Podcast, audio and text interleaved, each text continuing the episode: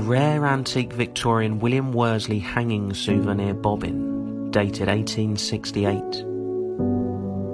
Public hangings were a community event, people coming from far and wide to witness the spectacle. Hawkers and travelling peddlers would attend and use the gatherings to ply their wares and sell hanging souvenirs to spectators, just like this bobbin. Life was tough for William Worsley, and things came to a head in 1867 after he and two friends, Levi Welsh and James Day, had been drinking in a pub called the Royal Oak in Luton.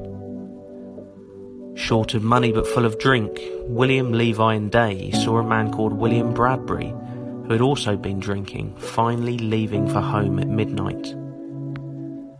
Bradbury was accosted and robbed by Worsley, Welsh, and Day and was struck and killed with an iron bar. The police were called and the iron bar was quickly found, hidden in a hedge nearby. Soon afterwards, Worsley, Welsh, and Day were arrested and charged with murder.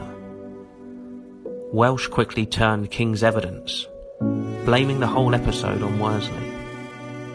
Worsley was found guilty and sentenced to death by hanging. Worsley became the last person to be publicly hanged in Bedfordshire and the penultimate public hanging in the whole of the UK, with the last taking place in London just two weeks later.